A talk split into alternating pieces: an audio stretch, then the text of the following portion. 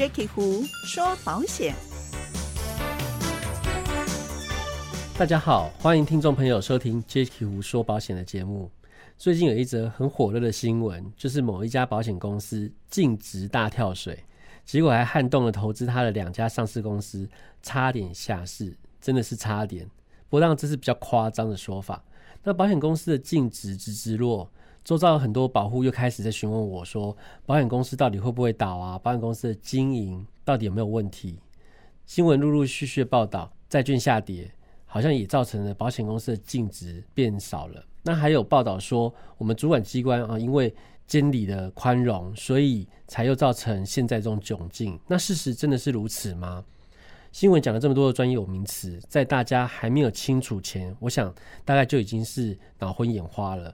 那我认为，大家在买保险的目的，就是为了要转嫁风险、分散风险，结果现在还要搞着我们两眼盯着保险公司到底有没有好好经营它的保险事业，搞得保护整天都。提心吊胆，人心惶惶。我们一般人到底要如何来检视保险公司的财务风险，真是一大难题。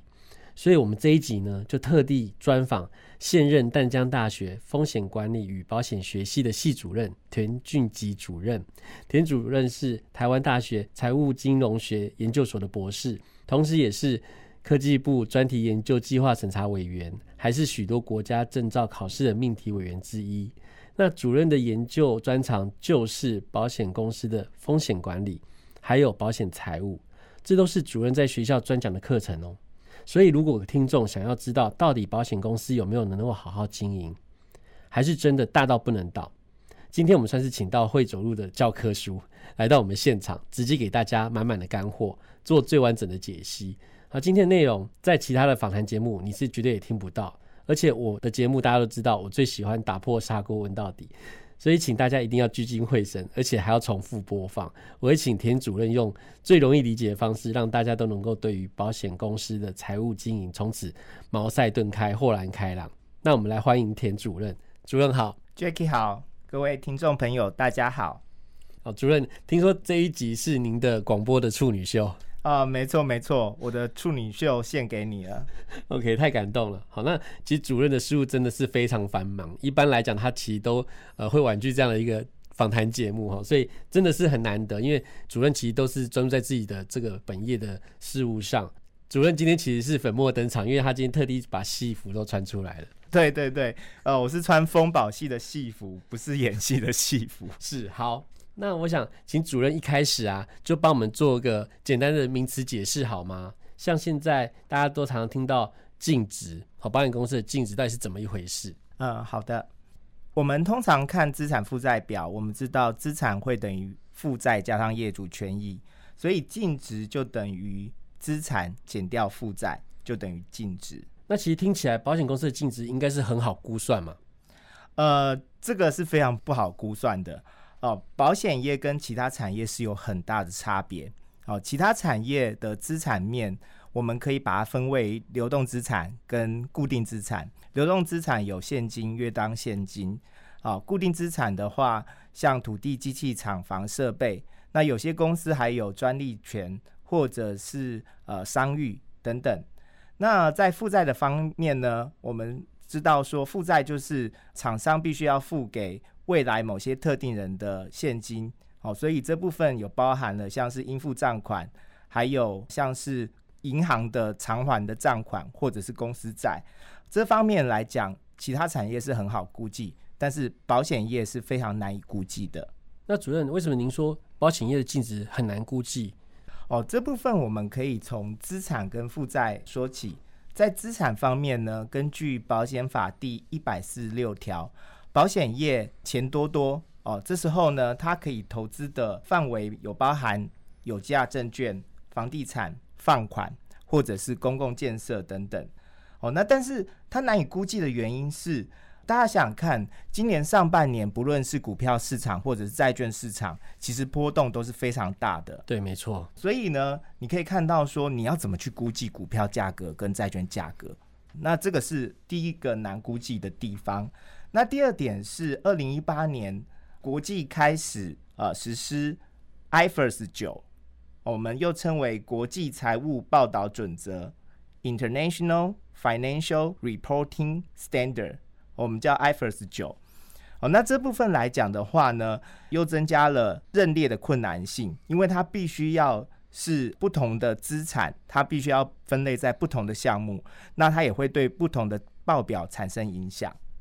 那第三点的话是时间的关系，因为我们在编制财务报表的时候，它可能是正式的财务报表是半年报或年报，那所以呢，你在这个时间点的话，可能会造成有些在财务报表上面呈现的时点的不同，而造成它的价值不同。是，所以刚如同主任所说的，这个是属于资产面的部分，就是我们主要关注金融市场的波动，因为。主任也有说说，其实好像这一次的债券的下跌，其实影响的还是因为整个市场的关系，还是因为他们现在想要去抑制美国这个通膨的关系，对吗？对对，是是的，是的，所以才出现这个比较难预估的这个现象。是的，哦，Jackie 非常有概念哦。我们通常来讲，债券跟股票是反向变动的关系。通常联准会在升息的时候，债券价格会下跌，但是股票价格会上涨。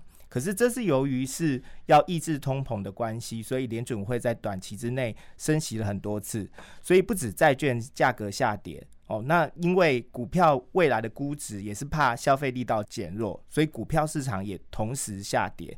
那当你股票跟债券同时下跌的时候，的确会对保险公司资产面产生很大的压力。是，主任说的非常清楚，就是我们在这个资产面的部分。除了要注意金融市场的变化，哈，然后还有因应刚刚所提到 IFRS 九的部分，这个国际财务报道的准则，好，还有发布财报的时间点很重要。是的。那主任，您刚刚讲到说，这个从保险公司的资产面来看，对。那负债的部分呢？哦，负债其实也是非常难估计。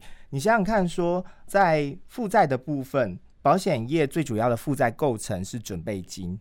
哦，准备金是意思是指说，保险公司预备这些钱，未来有保险给付的时候，它必须要偿还给保护的一个保险金。那很多的保险，像是终身寿险或终身医疗险，都是在很久以后，保险金才有可能赔付。所以在这些估计这些准备金的时候，保险公司会有很多的精算模型、假设的参数的设定，譬如说像疾病发生率、死亡率。哦，或者是利率等等之类，这些都会影响到准备金的提存。那这些提存会受到精算假设有非常大的一个影响。哦，所以这些就是我们所说的一个负债的部分。哦，所以负债的部分也会很难估计。我觉得这就是保险公司跟一般产业不同，因为很多的给付都是未来式，但是他要先准备。是的，所以我们常在会计科目上面来看的话，其实这些。部分其实反而是保险公司的负债，好，就是我们所要做这些准备金。好，那刚刚主任也讲的非常明白，就是从资产负债表里面去看这个事情。那我想对于资产这一块，主任也有想要特别做说明，就关于资产面的部分，好像它有很多的分类，对吗？好像有三种分类方式。是是是，哦，所以资产分类有三种哦。呃，我们根据 IFRS 九，我们在台湾是二零一八年实施 IFRS 九。金融资产选择分类方式有三种，第一种是透过损益按公允价值衡量之金融资产，第二种是透过其他综合损益按公允价值衡量的金融资产，那第三种是摊销后成本衡量之金融资产。这个对我们来讲实在是太复杂了，所以我们简单讲，第一种其实就是指的是说，呃，我们可能在做股票的买卖。一般来讲，股票都会放在这种第一种的这种金融资产上面对吗？是的，可不可以简单说一下，就是它其实就是比较可以直接反映我们的保险公司做投资的这一块的资金的一个呈现，反映出来的价值，这是第一种投资项目所给我们看到的资讯是吗？是的，是的。所以第一种的话，我们通常是讲放在这类的金融资产，大部分就是股票或者是收益凭证，就是我们所说的基金。好，那这种资产的话呢，它的价值减损会影响到当期损益，那也会影响到资产负债表的综合损益。是，这个我觉得非常重要。就是说，第一种这个科目其实它影响了资产负债表，也影响了损益表。对，那是的。第二种呢？第二种的部分啊，第二种的话呢，它就只会影响到资产负债表，那它不会影响到损益表。那我举一个例子来讲好了，假设保险公司买了一张债券，我们是讲是说这种债券就是单纯配发利息的债券，它把它放在第二种科目综合损益按公与价值衡量的科目。那如果是本来是一千块钱，那这个债券因为联准会升息跌到九百五十块。所以呢，在这个部分，资产负债表的资产价值的部分就会减少五十块哦。所以保险公司的资产减少，那资产减掉负债等于净值，所以净值也同时减少了。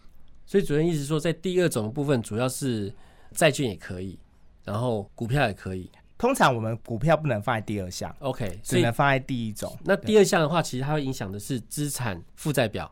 但是它不会影响损益表，不会，不会，当期损益是不会影响的。是哇，那第三种呢？第三种我们可以把它当做就是一种存债券，或者是市场上流通性不够的债券，可以放在第三种。那第三种什么叫做按摊销后的成本衡量呢？我们就是把它的价值哦，因为我们知道，如果债券不违约的话，它的到期的现金流量跟到期的票面金额都是确定的。哦，所以我们当放在这一种的话，我们就是按照摊销后成本去衡量，也就是说，它市场上价值变动，它不会去影响到整个资产负债表的一个价值。是，所以第三种的安排的话，它其实既不会影响资产负债表，也不会影响损益表，是吗？哎，对对，第三种就是它都不会影响到两个报表，都不会影响。是，所以我觉得在保险公司在做资产的安排的时候，其实在这个部分真的是蛮重要的。是的。那主任，我想其实我们对于资产的部分跟负债部分，我想大概就有点理解。其实这个部分是蛮专业的，在做规划。那因为我们现在其实，在我们在这个 FS 九，其实针对于我们的资产面嘛，听说未来很多人在讲说，哦，可能因为现在好像政府比较宽松的一个监理，所以才导致现在好像有这种状况。可是我印象中事实好像也不是这样，对不对？Jackie 非常聪明哦。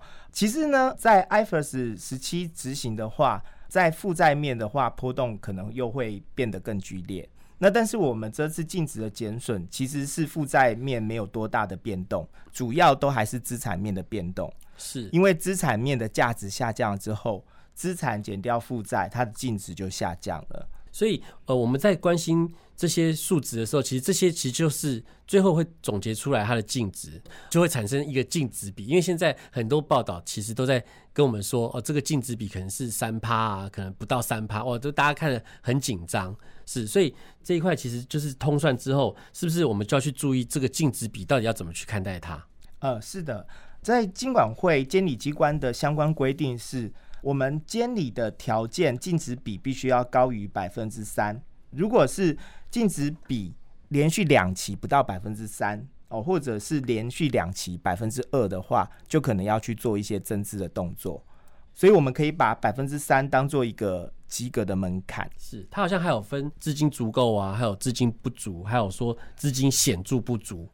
对对，都会有这些分类。那另外一个监理的政策就是资本适足性，我们俗称 RBC。是 RBC 通常的话，我们要大于百分之两百，我们才叫做资本适足。哦，那如果是一百五十到两百之间，哦，就是资本不足。呃，可能保险公司它就必须要去做一些增资的准备。好，所以那您觉得说，一般的消费者，我们应该要怎么来去关心这些报道跟？怎么去了解保险公司经营的这些指标？因为我想一般的消费者真的是完全不了解这一块。是的，呃，如果是我的建议的话，是呃，因为短期的净值波动可能会受到资本市场影响非常的大，哦，所以当一些短期的波动的时候，我们消费者可以关心，但是不要太在意。重点是长期的部分。假设说有一家公司它的净值比不足百分之三。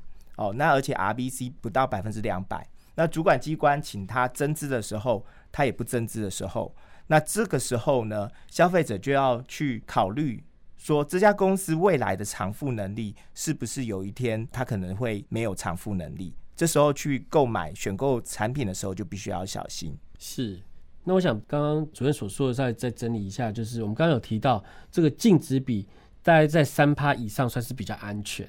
那如果在三趴到两趴之间，可能是比较不足。那如果显著不足的话，大概就是两趴以下。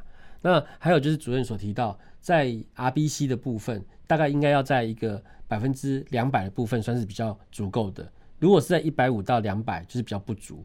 那如果显著不足的话，就是五十到一百五。但是如果严重不足，就是 五十以下。不过我看了一下，我们在 RBC 部分，其实保险公司都越来越去做一些准备，这部分其实是还不错。对，在于 RBC 的部分。呃，是的，呃，因为主管机关、监理机关都为了保障消费者权益，所以在这部分都很注意。所以我们目前来说的话，我们不会等到资本显著不足的时候。才下去干预，是。在资本不足的时候，监理机关就会关心。关心，哈，就会关心开始有有行动。那保险公司就是要开始做准备，这样子。就是被关注到，对对对对对，会有关爱的眼神。是，对，因为我总结一下主任所说的哈，就是说，其实现在以我们的这个主管机关的监理的指标。在资产部分，其实就是透过 F 九的部分来做一个监理。那我们的资产部分，事实上是目前是只要准备金有去做足够的提列，就比较安全。但是未来，其实我们监理机关其实对于负债的部分，它有严格的要求，所以其实大家以为未来哦，我们可能再调整会更好。其实我想大家这部分要说抱歉的，因为可能未来是更严格，因为我们的负债部分其实就如同主任所说，我们的长年期保单，像我从可能当初做保险的时候，那时候就有六七八的保险，那这个预定利率六七趴，一路到现在预定利率可能只有一到两趴，这中间可能保险公司要提业的成本跟准备金是非常高的。哦，所以应该是更加严峻的。是的，是的。我们另外有一个很重要公报，就是 IFRS 十七。哦，它主要是规范保险公司负债面的一些事项。那目前还没实施嘛？啊，现在没有实施。对，国际是二零二三实施。